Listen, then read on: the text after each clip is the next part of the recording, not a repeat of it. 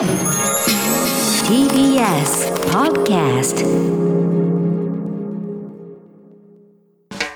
発信型ニュースプロジェクト。荻上チキ。セッション。来週から通常国会。入管法改正案。再提出見送りへ。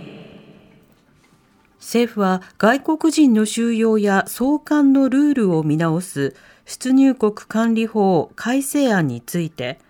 来週17日月曜に召集される通常国会への提出を見送る方針を固めました。去年の通常国会ではスリランカ人のウィシュマ・サンダマリさんが入管施設で死亡した問題の真相解明をめぐり与野党の折り合いがつかず改正案は廃案となっていました。また木原官房副長官は衆議院議員運営委員会の理事会に出席し通常国会に政府が提出する予定の新規法案は58本になると伝えました。子ども家庭庁の設置法案や経済安全保障推進法案などが含まれています。そのような中国民民主党は今日小池都知事が特別顧問を務める地域政党都民ファーストの会との合同勉強会を開催。夏の参院選での連携を視野に関係を強める狙いがあるとみられます。さて来週から通常国会ということですけれども、はい、いくつもの法案というものが議論の対象となります。子ども家庭庁その是非どうするのか、まあ、名前だけではなくて具体的な位置づけがどうなるのかその条文を見なくてはいけませんね、はい、またあの経済安全保障というものが岸田政権の下でこう叫ばれていましてその下で例えば、えー、人権侵害をしているような他国に対していろいろなその制裁を科すこと、それからまあ様々な価値観を共有する他の国と連携をしていくことなどをどういうふうに法の中で盛り込むのかということもあの問われていきます。これは法なので、具体的なその時その時の政府がどう行うのかということが法律によって一定の縛りを設けられることになる。うんまあ、なので、ある意味ではこれまでは毅然とした態度でやってくれみたいな言葉で要求していたようなものから、あの法根拠としていろんな議論がなされていくことになるということになるわけですね。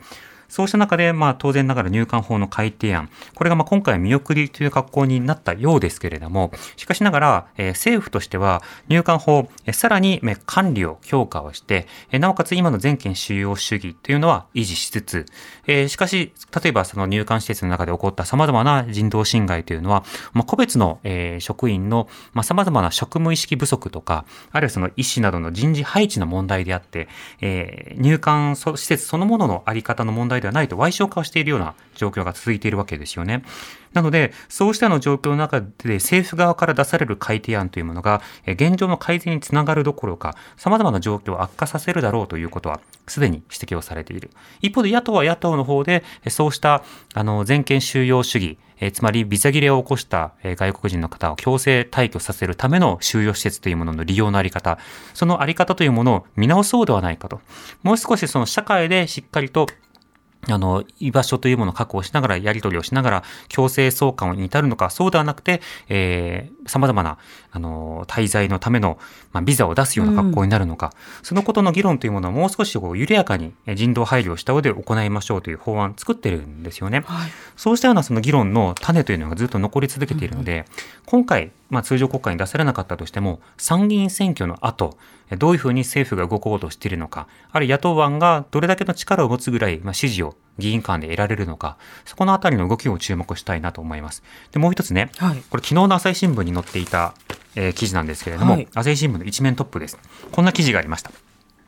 統計不正、修正後も二重計上、国交省、国会答弁と矛盾という記事です。うん、これはあの国交省の基幹統計の改ざん問題ありましたね。はい、このことによって、えー、昨年と今年に入って当然なら国会での追及というのも行われていることになるわけです。うん、で、機関統計を具体的に書き換えることによって、実際の統計がどうだったのかというところも書き換えられてしまったので、復元が困難になっている。そしてこの間様々に計算をされてきた、まあ、国家の様々な統計というものが歪められてしまっているので、その結果、経済政策が妥当だったかどうかとか、様々な分析が妥当だったのかどうかということの再検証が難しくなっているという実態があるわけですね。で、それに対して国会の答弁の中ではたびたび国交大臣らがですね、あの、この問題というのは2020年にこう、えー、様々な指摘があっても改善されているんだというようなことを言った上で、でも不適切な統計があったことは申し訳ないっていうふうに喋るというのが、まあ、国会の中でよく聞いたフレーズだったんです。この間ね。ところが、その改善しましたよ、つまりその改めましたよ、修正しましたよと言われていた2020年の1月以降の統計でも二重計上になっていた疑いがあるということなんですね。これはどういうことなのかというと、あの各自治体からデータを集めますね。で、その自治体のデータを集めるタイミング、あの、集める際に、すでにもう改ざんが行われていた。なぜなら、このようにデータを改ざんしてくれというような指示書があったから、そのように当然ながら自治体は対応することになるわけです。で、時には国交省の職員もそこに関与したということが言われているわけですね。ところが、その後修正済みというふうに言われたそのデータの収集というのも、あの、メールが送られただけで、つまりこういったようなその統計の、あ、計算の仕方にしてくださいというメールが送られただけで、現場の様々なその方針の資料として、新たな計算、まあ、適切な計算手法が共有されていたわけではないわけですね。そうすると、その指示に従って修正をしたタイミングが自治体によって違うことや、うん、あるいはそうしたメールでの指示なので、見落とすこともあるわけですね。まあ、見落としていいのかどうかは別として、この記事の中では、実際に自治体の中ではそうしたメールの指示というものを見落として、えー、問題を、問題のある、えー、集計方法、まあ、改ざんされた手法というものを継続していた自治体もあったというようなことが指摘されているわけです。ということになると、これね、改善されてないじゃないですかっていうことがまず第一にある。はい、だけど、虚偽答弁じゃないか、問題答弁じゃないかというのが一つあるわけですね。はい、で、もう一つは、これは、あの、雇用統計のそのデータの不正問題、改ざん問題などによって、えー、統計の見直しをしましょう。統計の見直しというか、統計が適切に取られているかどうかを総点検しましょうというような、まあ、そうしたようなことを一応、その、これまでの政権の中で掛け声が行われたわけですけれども、しかしながら、こういったような問題が続いている。で、今回は、また、気をつけますからっていうふうに言ってたんだけど、その前提が歪んでるということになってしまっている。まあそういった指摘なんですよね。朝日新聞のこのスクープというのは。だとするならば、やっぱり統計の問題と公文書の問題というものを真正面からやっぱりやり直すっていうことは、